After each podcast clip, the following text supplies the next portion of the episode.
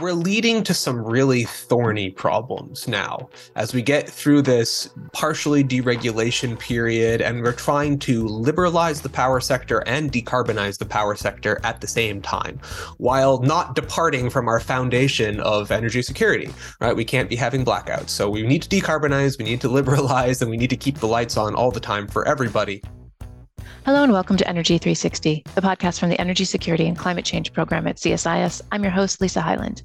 This week, we look at developments in China's electric power sector. China is leading on renewable energy deployment, but at the same time is building and using coal fired power plants. So, is China a leader in renewables or not?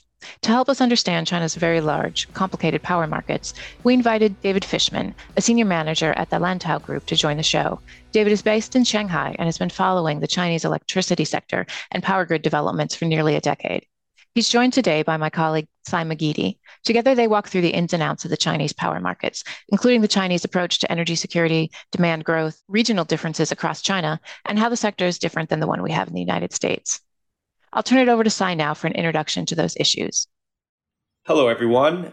Today, we're going to be talking about the Chinese power sector. This is a really interesting topic that I've been following, and I think is, is really important for the policy discussion that is happening here in DC. One of the things we hear so often is about Chinese leadership and renewables. They're deploying more than anybody else.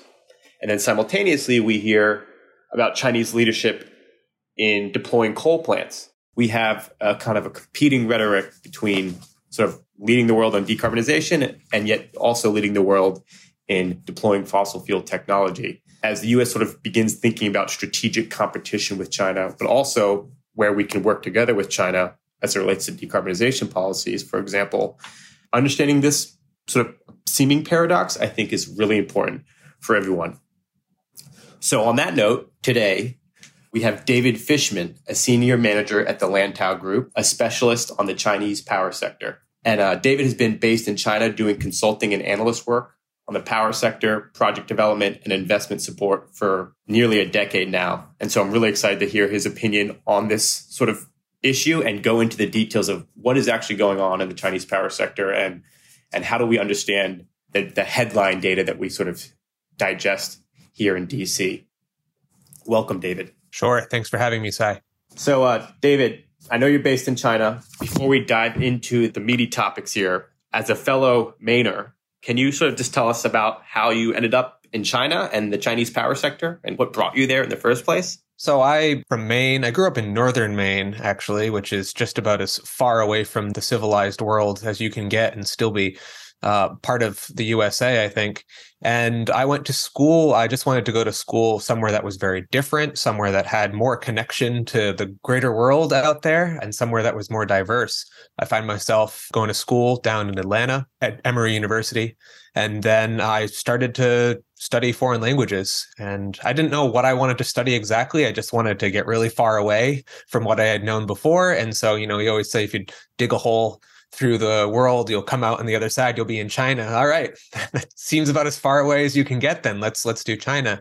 Started studying chinese liked it studied abroad liked it and said i just i just really want to come back and i want to find a way to do it in you know a developmental educational way enrolled in a master's program out here, the, the Hopkins Nanjing program, and just did my master's degree and then started my career here in China. So it's the only place I've I've ever worked as an adult.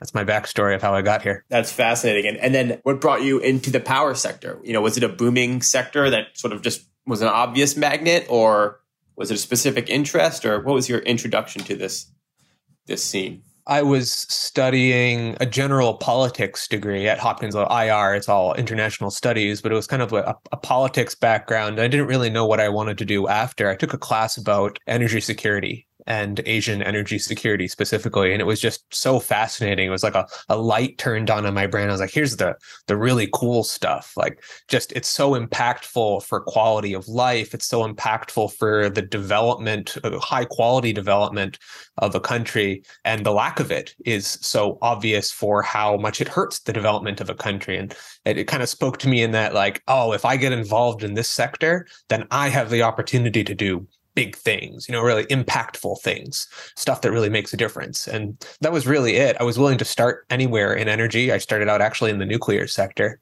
And then later, uh, the company I was working at was acquired by my current employer. And so now we're working on, you know, uh, solar, wind, coal projects, grid, market development, just kind of broad power sector stuff in China. That's great. Yeah, the power sector, once you start to study it, it kind of gives you this feeling that you're at the basic level of the entire economy. This is the thing on which everything else is predicated. It really sort of sheds a light on economy wide dynamics in a way that is really fascinating. The thing that really, it was like, you know, one fascinating fact, thing that like motivates you, right? I remember when I was starting the class on Asian energy security, and I remember reading, it was at the time, it was Indonesia was just over 75% electrified. You know, Indonesia is one of the most populous countries in the world. And so at the time, 75% electrification meant something like 70 million people didn't have electricity in Indonesia. And that was mind blowing to me that, and that, that year was, you know, it was 2011, 2012. I was looking at the data. Just astounding to me that at that year, you could still have in developing countries such low access rates for electricity. And that was, you know, one of my fascinating facts that I would tell people when they were trying to say, like, why, why do you like energy? What's so important about electricity? this sort of the arc of the developing economy relationship to energy and the power sector in particular pivot into China now. And I want to just ask you maybe to kind of contextualize these two claims that we hear and the two big headlines and on the you know leadership on the renewable side and then leadership on the coal deployment side and so often these both get sort of formulated into rhetoric political rhetoric political talking points and for different people making different arguments so i guess give us some context. What, what is going on in terms of the numbers, in terms of coal and renewables in China? Both are true. Both statistically, both are going to be accurate. Whether you're trying to claim that China is the most irresponsible actor or the most responsible actor in the world when it comes to combating climate change and worrying about sustainable energy development. So, you know, last year, China's adding tens, something like, I think it was 50 maybe not as much, maybe around 30 gigawatts of coal and uh, that's capacity, and then maybe around four times, five times as much wind and solar, right? And when we account for capacity factors, we're talking about the ability of new capacity to actually meet generation needs. Renewables were able to add more to the mix, the incremental energy growth over the year, more of it was met from new renewables than was met from new coal. But it is still true that China is adding more capacity of both and adding a lot of both. You get as much as you can out of the renewables. For wind, maybe that means 20 to 25% capacity factor. You get as much as you can out of the solar, maybe that means uh, 12 to 15% capacity factor. And then you get a lot less than you could possibly get out of the coal. Coal could theoretically be all the way up at maybe 90% capacity factor if it's maintained well and running well. In China, they're very far from that. They're right around 46% capacity factor was the average across the fleet last year. And so what we see is as more wind and solar come into the mix, more capacity on the coal side, or sorry, more generation on the coal side is being replaced. So you can build lots and lots of capacity, and it is a a viable thing to look at the capacity numbers, certainly.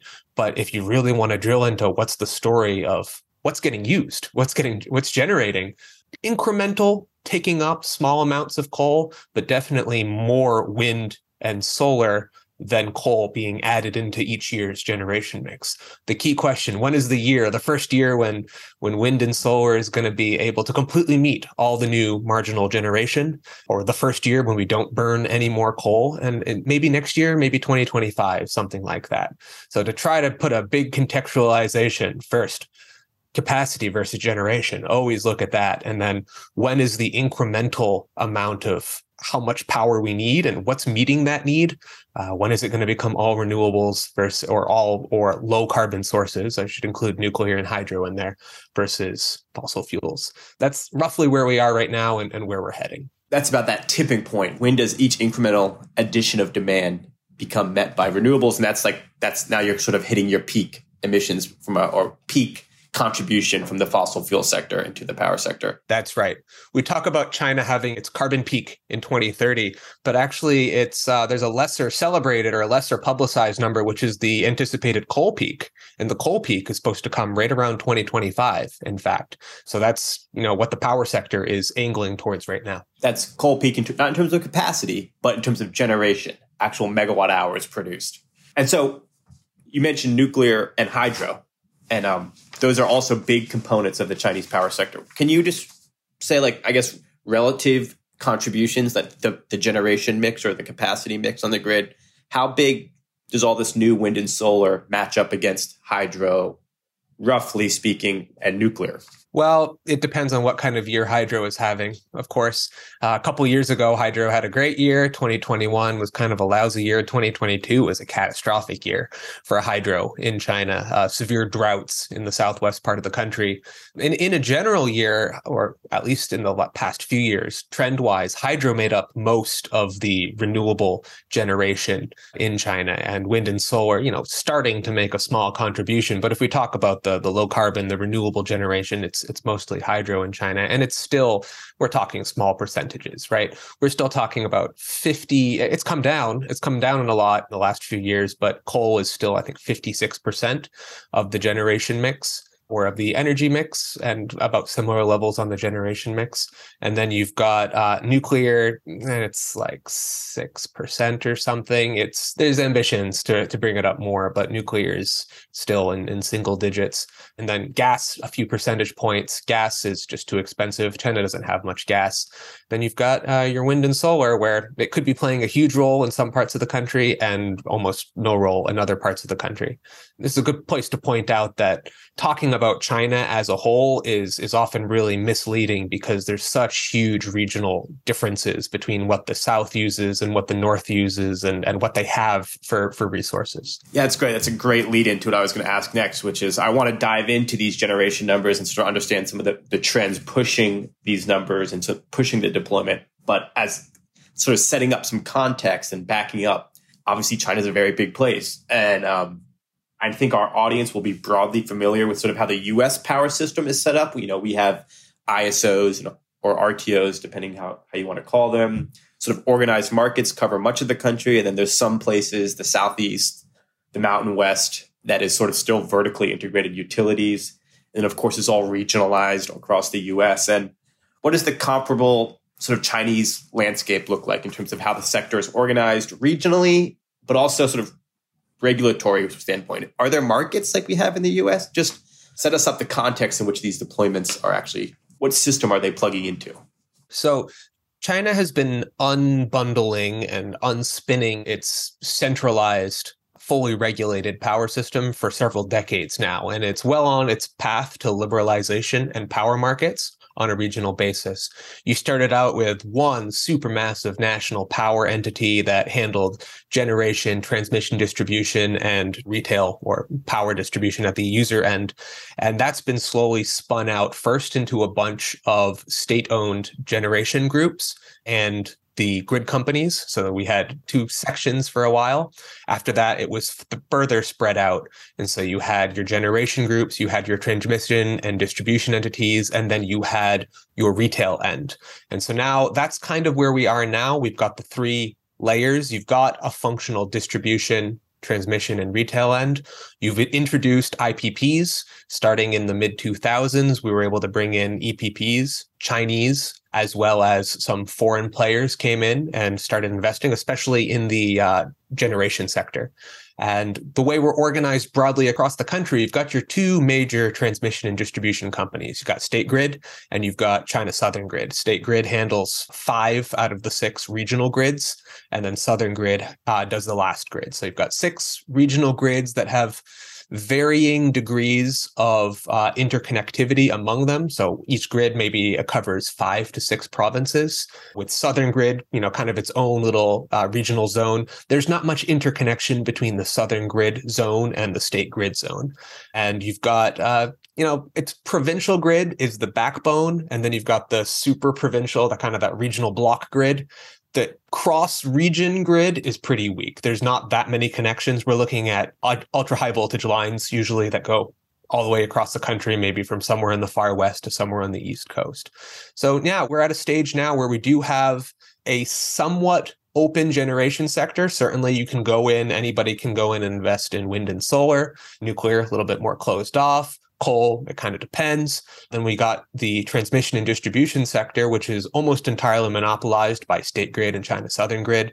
There's a little bit of space for some uh, from incremental distribution grid stuff. There are some private players doing things in there, you know, local to their own assets. And then you have a retail sector, which has emerged in the last couple years, and retail is uh, serving the needs of industrial and commercial power customers.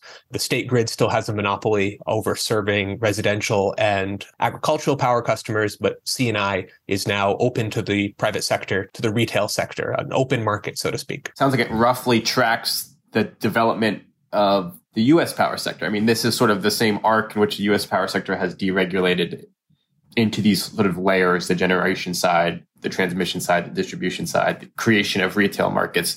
Do you know if that's like a conscious policy choice to sort of looking at the lessons from the US and saying this is working in the US or I guess more broadly, the Western world, the EU as well. These sort of liberalized electricity markets are working. We want to deploy those same mechanisms here. That's right. The stated long term policy outcome of the sector reform, and we are in the midst of sector reform, sector reform has been going on for a while, is to create a quote, fairly liberalized power market, unquote. So that's fascinating. It sounds like the arc of the Chinese sector, broadly speaking, has sort of followed or matched the arc of the US power sector in which we've deregulated starting in the 90s. We created sort of competitive generation markets. We created retail markets. Obviously, still sort of incomplete, as I mentioned, the Southeast US still vertically integrated mostly. Was that a conscious choice, do you know, by the Chinese government policymakers to look at the lessons of the US power market and say, this is working. We want to do that here domestically in China? Yeah, so certainly there is an active decision to liberalize the power sector. The, the stated policy goal is to end up with a quote, fairly liberalized power sector, unquote. So that means we're looking at, you know, from the generation side, we would expect to see most generators uh, selling into the market uh, on a merchant generator basis. And on the end user side, we would expect to see freedom of choice for power users to select their power provider and to purchase uh, power via long term or short term power contracts in an open market. Open markets that include long term power contracts, uh, multi year or, or you know one year, that include midterm power contracts like multi month or month long, and then active and functional power markets on a spot basis, going all the way down to 15 uh, minute increments. So that's the end goal where they want to head. As for uh, residential and agriculture, I'm not sure that the goal is ever to spin those off. I think it's uh, those are considered to be a natural monopoly for State Grid to serve those power customers. Maybe there'll be a change in, in thinking in the future, but I think for now that the plan is to keep those customer classes in a, a more regulated scheme. As for whether they're trying to perfectly emulate the ISO system in the US. I think maybe it depends on which ISO you're looking at. I know they spend a lot of time looking at PJM and they spend they have a lot of reference to PJM in you know industry analysts. I think certainly if you're looking for something that doesn't look that attractive to try to emulate, maybe ERCOT or CAISO look like something that might be less attractive for them. I know China wants to set up a, they are setting up a capacity market, for instance, which is something that is, you know, just seems like bad juju if you try to mention that down in Texas.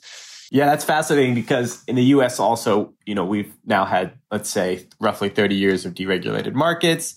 And there's sort of a murmur developing here about wait, are these markets working the way we think they are? Are they capable of sort of delivering on the objectives of the energy transition?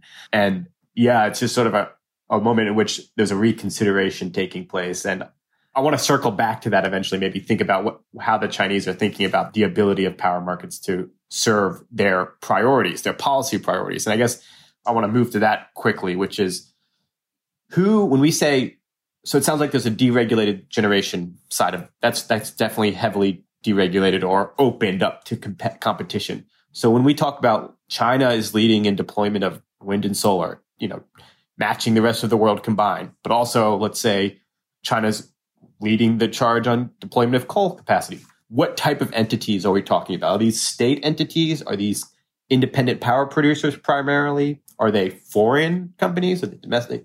What are the actual entities driving this deployment?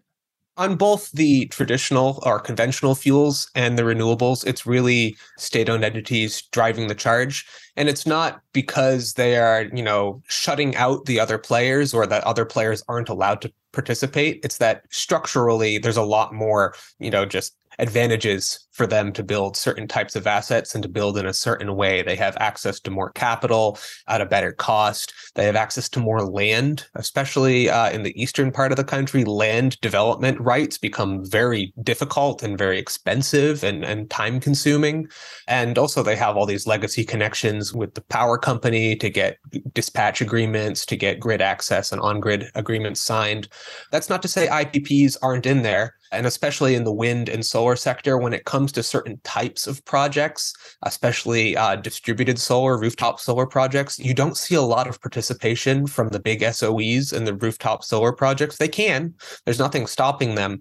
It's hard for them to execute because they're these massive companies headquartered in beijing and to be really effective to execute this like village level distributed solar project you have to be kind of a hyper local presence to get that done. And so it's just easier for nimble, small, privately owned companies to slip in there and get those projects built. Also, SOEs have a project IRR target in China of 8%. And a lot of some of these, you know, more questionable distributed solar projects, maybe they're only getting 6% IRR, 5.5% IRR, and that's just not attractive to an SOE or it doesn't meet their development mandates. Whereas a small, you know, private developer says, we're okay with that. We'll, we'll go in with those numbers.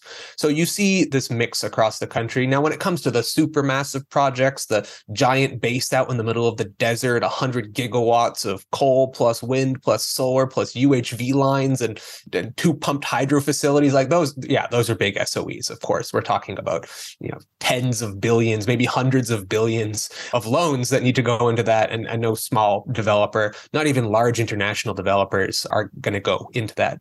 And then speaking of international developers, yeah, they're, they're active here too.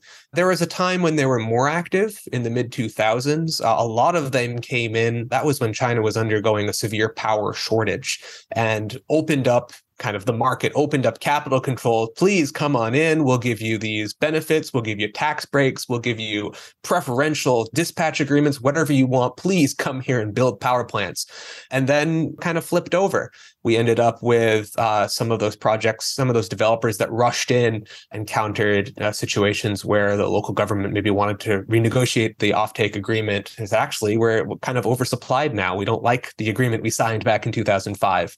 You got situations where some foreign developers maybe they didn't have the the deep deep pockets of the SOEs. So when the local government or the national government said, "Oh, the the subsidy disbursement fund is overdrawn and we're going to be delayed in paying out your subsidies is that okay? And they go no that's not okay. My cash flow relies on that. Whereas you know a major chinese soe says okay stinks but you know that's that's our job. We swallow it. We take it on the chin. This is interesting. I guess so you know you have so it's these soes primarily it sounds like maybe in the past there's more kind of foreign ipps there is some competition among sort of independent ipps you mentioned the IRR targets. Is it primarily like the market incentive? Is there is there money to be made on these projects uh, without incentives, or is there direct policy that's sort of driving deployment? And I think I'm curious, both on the coal side, I assume sort of a different set of issues, and then on the wind and solar, what are the policy I guess what is the market conditions and to what degree is that inflect created by policy? Let's just take the case of say you're a coal developer, you're, you're a coal fired developer. For many years, you enjoyed very reliable, predictable returns. So on the upstream side, the price of coal was regulated, it was fixed within a certain price band. And on the power sales side, you had a guaranteed on grid rate. Additionally, you also had a guaranteed number of dispatch hours each year. So it was real easy to ensure project returns for a coal fired power plant that actually contributed to a lot of overdevelopment and a lot of overbuilding. When we moved coal into the, or tried to move them into the market driven era, we actually, well, we had an interesting situation back in 2021 where the upstream, the, the fuel side was deliberalized very quickly and coal prices were allowed to do whatever the market says they should do but the on grid rate of power was not adjusted. The on grid rate of power was still fixed. And that led to a bunch of coal generators unable to uh, make any money in 2021, back when they were buying coal for a really high price and they're selling power for a fixed low price. Uh, we ended up with these, these, these massive blackouts or brownouts across the country in late 2021 with coal generators lots of capacity, but unable to actually generate enough cash to buy coal and refill their stocks to generate. That's a situation with coal, right? We, have moved away from that. That was kind of an awkward growing pain moment. Now we've got both deregulated with guardrails, you know, fuel, coal market, and then we've got mostly deregulated, but with guardrails, power sales. So now both ends have moved a little bit more towards the deregulation side. And coal generators, if they're buying most of their coal in long term contracts at a reasonable price, they're, they're probably doing all right this year. And if they're buying mostly at spot, um, they're not doing all right. Let's switch over to wind and solar. For years, wind and solar had this guaranteed feed in tariff, on grid rate, high subsidies, fantastic. Build the project, and as long as you can get the thing built, you've got guaranteed money for 20 years. So their their costs were coming down every year. Solar panels were getting cheaper. Uh, wind turbines were getting cheaper. The on-grid price of power for for their power type is still high. Project returns were high. Things were great on paper. Project problem was their on-grid rate was split up into, of course, this is what the grid is going to give you, and this other section is the subsidy, what the government is going to give you from the subsidy fund. You're guaranteed the part that the grid company is going to give you. You're not guaranteed the part that comes from the subsidy fund, because what if the subsidy fund is overdrawn? What if there are too many projects claiming subsidies and we didn't collect enough end user surcharges. That's what happened starting around 2017, 2018. And then all of a sudden, all those wind and solar projects that looked good on paper, they started burning a whole bunch of investors. They had a great theoretical cash flow and they had, you know, millions in unpaid subsidies from the central government, but their actual real cash flow was really really poor. At that point, we saw a lot of IPPs sold off their assets. A lot of foreign developers got out of the market too. They sold it to those SOEs who could afford to keep kind of lousy assets on their book for a long time, waiting for the subsidies that uh, eventually did come, eventually have been flowing now. So that's kind of two different scenarios of China's growing pains going from a, a very regulated and very predictable market and then trying to slip into a deregulated market. But along the way, you know, some things broke. a lot of things broke in some cases. It seems like it's present on the coal side primarily, but it's it's also sort of showing up there on the on the wind and solar, which is, I guess, I would say, sort of malinvestment or misinvestment, and then the possibility of stranded assets. And I guess I'm curious what the sense is about the possibility for large scale stranded assets, especially on the coal side, given sort of the the rate of renewable deployment. Is this a kind of, of a policy concern? How do people how is someone building a coal plant knowing that, like as you mentioned earlier, at 2025 we might be seeing peak contribution of coal to the grid? And so what can justify a plant building a plant that's supposed to run for 30 years, given that setup? And you mentioned the capacity market. Is, is, is that a response to this concern? Definitely. So if you're, and we talk to coal owners, you know, coal, coal plant people all the time, and they know right? They're not oblivious. They don't think they're going to be, you know, first off, they're already not thrilled about the prospect of 46% capacity factor over the year. And nobody's, you know, super excited about that. But what they're looking at is they're saying, we see the development trajectory of our country's electricity mix. We see all the forecasts that say we're going to have this much wind and this much solar. And until you figure out, until batteries get much, much cheaper, you figure out some other solution, find more hydropower, you start building nuclear plants inland, which they're not doing right now, then you're going to be using us, the coal plants, for flexibility.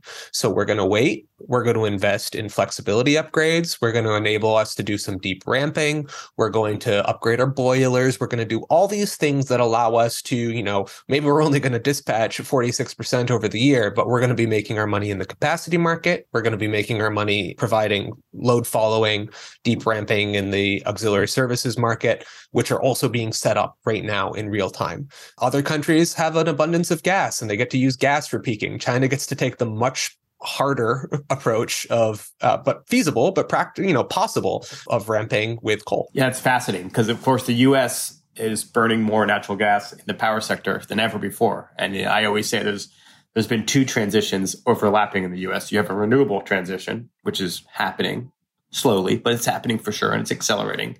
But the big transition the far larger transmission has been the displacement of coal by natural gas. And, and natural gas in the US is set to play that exact role, that balancing role, that load following role, that ramping role in the US for decades to come. It's, it's just, there's no way around it. And China doesn't have the gas resources.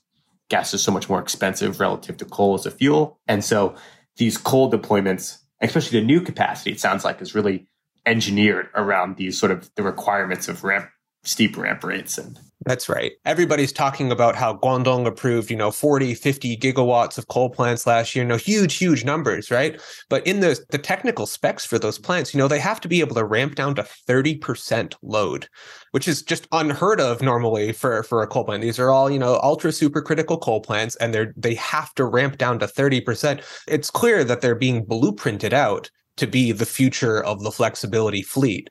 And, and maybe something else can compete effectively against them for that flexibility role. It might be the handful of gas plants. It might be some pump storage. It might be hydropower if hydropower is good that year. It might be, don't know, batteries. But right now, the assumption appears to be that coal is really going to be filling most of that hole in the schedule. There's a another big bucket of generation that we haven't dove into here, and, and that's nuclear. And I want to, I'm curious how that fits into this issue because in the US, we've got, I think, more momentum for a, nuclear renaissance than ever before. People are talking about it. There's everybody's second one. Yeah, exactly. And, uh, you know, of course, nothing really has happened yet. There's a lot of talk. There's a lot of potential. There's a lot of interesting things happening on SMRs. But, um, you know, we've built one nuclear power plant in a decade and I don't know how many over the last 30 years, not very many, maybe one or two. Meanwhile, China's building nuclear power plants at a regular steady rate. And what is what's going on there? What's the policy vision there? Is that is that, at what level has does that policy directive come down? And uh, give us an introduction to nuclear. Yeah, we're looking at the the 2060 goal, right? We look at the end game, which is the carbon neutrality for China Day. That's 2060, and you look at the different pathways to get there. Uh, you know, different climate research institutes or departments. Tsinghua uh, University, for example, they've got their scenarios: the fast scenario, the advanced policies scenario, whatever you call it. Whichever policy you choose, nuclear plays a big role in it. You can have all your wind and your solar and your ramping coal backed up by carbon capture and some hydro and maybe green hydrogen is a thing by then, but there's still nuclear. There's always nuclear in the mix. The ultimate 2060 generation mix calls for something like 20% nuclear. Nuclear advocates scream that that's too low, of course. But to get to where that is true in 2060, they need something like 400 to 500 gigawatts of nuclear capacity uh, in the country. So where are we now? You know, we're looking at 60, 70, right? We're in that range when we talk operating reactors plus under construction reactors. And so we're looking at over the next three, 37 years, right? Three decades plus 37 years, we're going to be trying to get to 400, right? Well, how many do we have to build each year to get to that, right? Seven, eight, 10, something like that. that that's how many reactors have to be licensed four years ago, five years ago, and then be constructed in four or five years and then be built on a regular clip. We need to build eight reactors a year every year for the next 37 years. Well, if we're going to hit 2060, we only get until 2055 to start that last batch of reactors, right? It's going to take five years. So that's how many years China has to build as many nuclear plants as it can at a breakneck pace. China's good at building them. It achieves cost reductions versus its its you know worldwide peers or the Western peers, I should say, all across the cost structure from labor to components to cost of capital to everything is just a little bit lower. They build them on time. That's incredibly helpful. And then we end up with building them at this breakneck pace, that's how big of a contribution we end up with. So when the nuclear advocates scream at me and say China should be building more, go, well, how many reactor pressure vessels do you think we can turn out in, in, a year? How many steam generators? How many licensed nuclear operators? How many people to work at the regulator? How many nuclear graduates are coming out of Chinese schools every year? You're asking for tens of thousands of people every single year to maintain that pace. It's already going to be very difficult. That's the role that I see nuclear playing. Now, right now, they're only building in the coastal regions. Uh, they need to start building them inland. The inland nuclear power plants have been stalled for a long time since the 2011 Fukushima accident.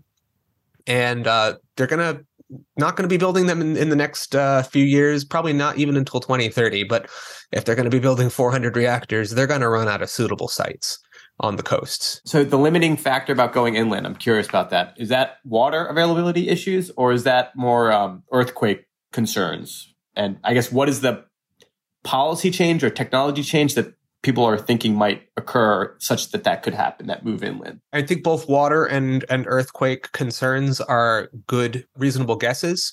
When i talk to friends in the nuclear sector here they usually focus on water and not so much lack of availability of water although that is uh, that is maybe part of it but because it has to be sited on a, a body of water that any body of water, any river you choose in inland China flows into another river, which eventually flows into either the, the Yangtze River or the Yellow River, which is the watershed by which 50% of Chinese agriculture eh, relies on. And so the, the logic being that when we do the risk analysis of the likelihood of an occurrence versus the magnitude of harm, when you talk about what if there was a some type of unscheduled release of radioactivity into the water and now although the likelihood of occurrence is very low the magnitude of harm is immeasurable at this point. You, that's the kind of risk framework that i've understood from contacts here in the in the industry that's driving the hesitancy to build inland power plants which would necessarily be you know creating a risk that doesn't exist yet because they're not building them there. Makes sense. I think the U.S. watersheds are less uh, concentrated, though the Mississippi obviously is a massive watershed, and I believe there's nuclear power plants up in Iowa and Illinois that are, must be sited on those watersheds. My next question is: It sounds like all of these things, the sound like the U, the Chinese model, the Chinese market, the Chinese system mimics the U.S. It's very comparable. There's a lot of the same issues at play you know, the, the dilemma about figuring out how to handle the ramp rates is an issue. The dil- dilemma with nuclear and to what degree can you ramp up and deploy nuclear at a pace that makes a contribution that is significant. It sounds very similar. I'm very familiar with like the headaches that the US system has. I think a lot of our listeners are familiar with some of the debates we're having here, permitting reform, load ramping, how to deal with intermittency. If we go to China and we ask a Chinese grid operator or a Chinese energy economist, someone who's working in the issues in China, what is their biggest headache? What are the things that they are most sort of perplexed and struggling with? I bet I'm not one of them, but I talk to uh, a lot of people working in the sector here, and the stuff that comes up a lot is, you know, the system is the way it is at any given moment as a reaction to some problem that came before, right? You, you, had an issue and then you tried to fix it by regulating something new, and maybe you fixed the old problem, but you created some new problems. And and China's been steering its sector in that way for a few decades now, uh, fixing big problems, creating other problems, sometimes big, sometimes small. We're leading to some really thorny problems now as we get through this partially deregulation period, and we're trying to liberalize the power sector and decarbonize the power sector at the same time while not departing from our foundation of energy security, right? We can't be having blackouts. So we need to decarbonize, we need to liberalize, and we need to keep the lights on all the time for everybody. They're gonna end up forced to make hard decisions about violating that that triangle, right? Energy security can't be violated, right? So upon the premise of maintaining energy security, you have to choose one or the other. Do we give up our green energy goal temporarily? Do we give up our liberalization goal temporarily? That to put it by the wayside in order to make the rest of the system work for a while. We talk about the power markets not advancing quickly enough. That's a real problem. And the power markets are going to struggle to continue to advance quickly enough as long as you have all these stresses being put on this system. You have coal generators struggling to make money. You have solar and wind developers being told, we really need you to hit certain targets, but they're like, look, these projects stink. They're not making money anymore. Create some stressors and then other things things break and you try to patch it up with policies and then something else breaks somewhere else. That's, I think, the Chinese energy sector is, is heading for a kind of tumultuous few years. It's getting better. I do believe the car is consistently driving forward on this track towards some more decarbonized, more liberalized future, but it's going to hit the curb a few times as it drives forward. And so that's just kind of keeping all that stuff in balance, I think is going to be very difficult. I think it's remarkable the degree to which that is sort of matches the sentiment I have for the U.S. sector. You know, we've had a series of increasing, increasingly severe capacity adequacy driven blackouts, for lack of a better word. You know, we've had load shedding happen on a sort of in ERCOT in the southeast and in CAISO, California, and it, we too sort of face a power grid under increasing stress and and policy figuring out how to make the markets and some of those the benefits that markets bring match sort of the government directed priorities of energy security and decarbonization is is a real challenge for I think power sectors and governments globally. You know, I, I will say this that there is a, a, certain philosophical contrast almost to how China is approaching its grid because energy security is really the unshakable, unbreakable foundation of all of this. That they are willing to introduce a lot of what macroeconomists might call inefficiency to the system overbuilding, right? Stranded assets. Oh no. What is Huaneng going to do with all these bad assets on their book? What is State Grid going to do that they now that they've overbuilt transmission infrastructure, something like that? And yeah, from a pure efficiency standpoint, like it's probably not ideal. I know the greatest manifestation for some people in the US power sector is just enough power just in time. That's perfection. That's max efficiency. And China is more like minimize risk of blackout at all times if we could you know sum it up in a different way and that they're willing to overbuild and you know what if if massive state owned entity Huaneng has dozens of gigawatts of bad assets on its book well you know what you're a state owned entity your job is to absorb the inefficiencies of the state for the embetterment of the people. Like, let's just put it really bluntly, right? That's your job, state owned entity. You don't have the right to cry about it. IPPs, you probably want to stay away from that part of the sector. You don't want to get involved in that. SOEs is your job. That's fascinating just because in the US, except for a few exceptions, the US power sector is entirely in the hands of the private sector, right? It's private generation, it's privately held investor owned utilities. At no point are they sort of an extension of state policy that can just bear some uneconomic burden in the way that you're describing the state-owned entity's abilities to do so. And, and that gives the Chinese system sort of a flexibility to deal with sort of, let's say, national priorities in a way that uh, we in the US we're, we have to like create a system that works for the, the network of private entities that our system exists in the hands of. Great, David. This has been such a great conversation. Thank you so much for joining us. Great. Thanks for having me. Bye bye. Thanks to David for joining us this week. We'll be tracking developments in the Chinese electricity markets, so we look forward to hearing from him again soon. You can find more episodes of Energy 360 wherever you listen to podcasts and at csis.org. For updates, follow us on Twitter at CSIS Energy. And as always, thanks for listening.